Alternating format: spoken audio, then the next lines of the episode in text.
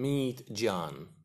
John is a 23 year old man with intellectual disability. He's looking for a job in the office or as a receptionist in a hotel. His mother has explained to him that he should dress properly for the job interview. She has assisted him to choose the appropriate clothes, like a clean white shirt, tie, dark trousers, dark socks.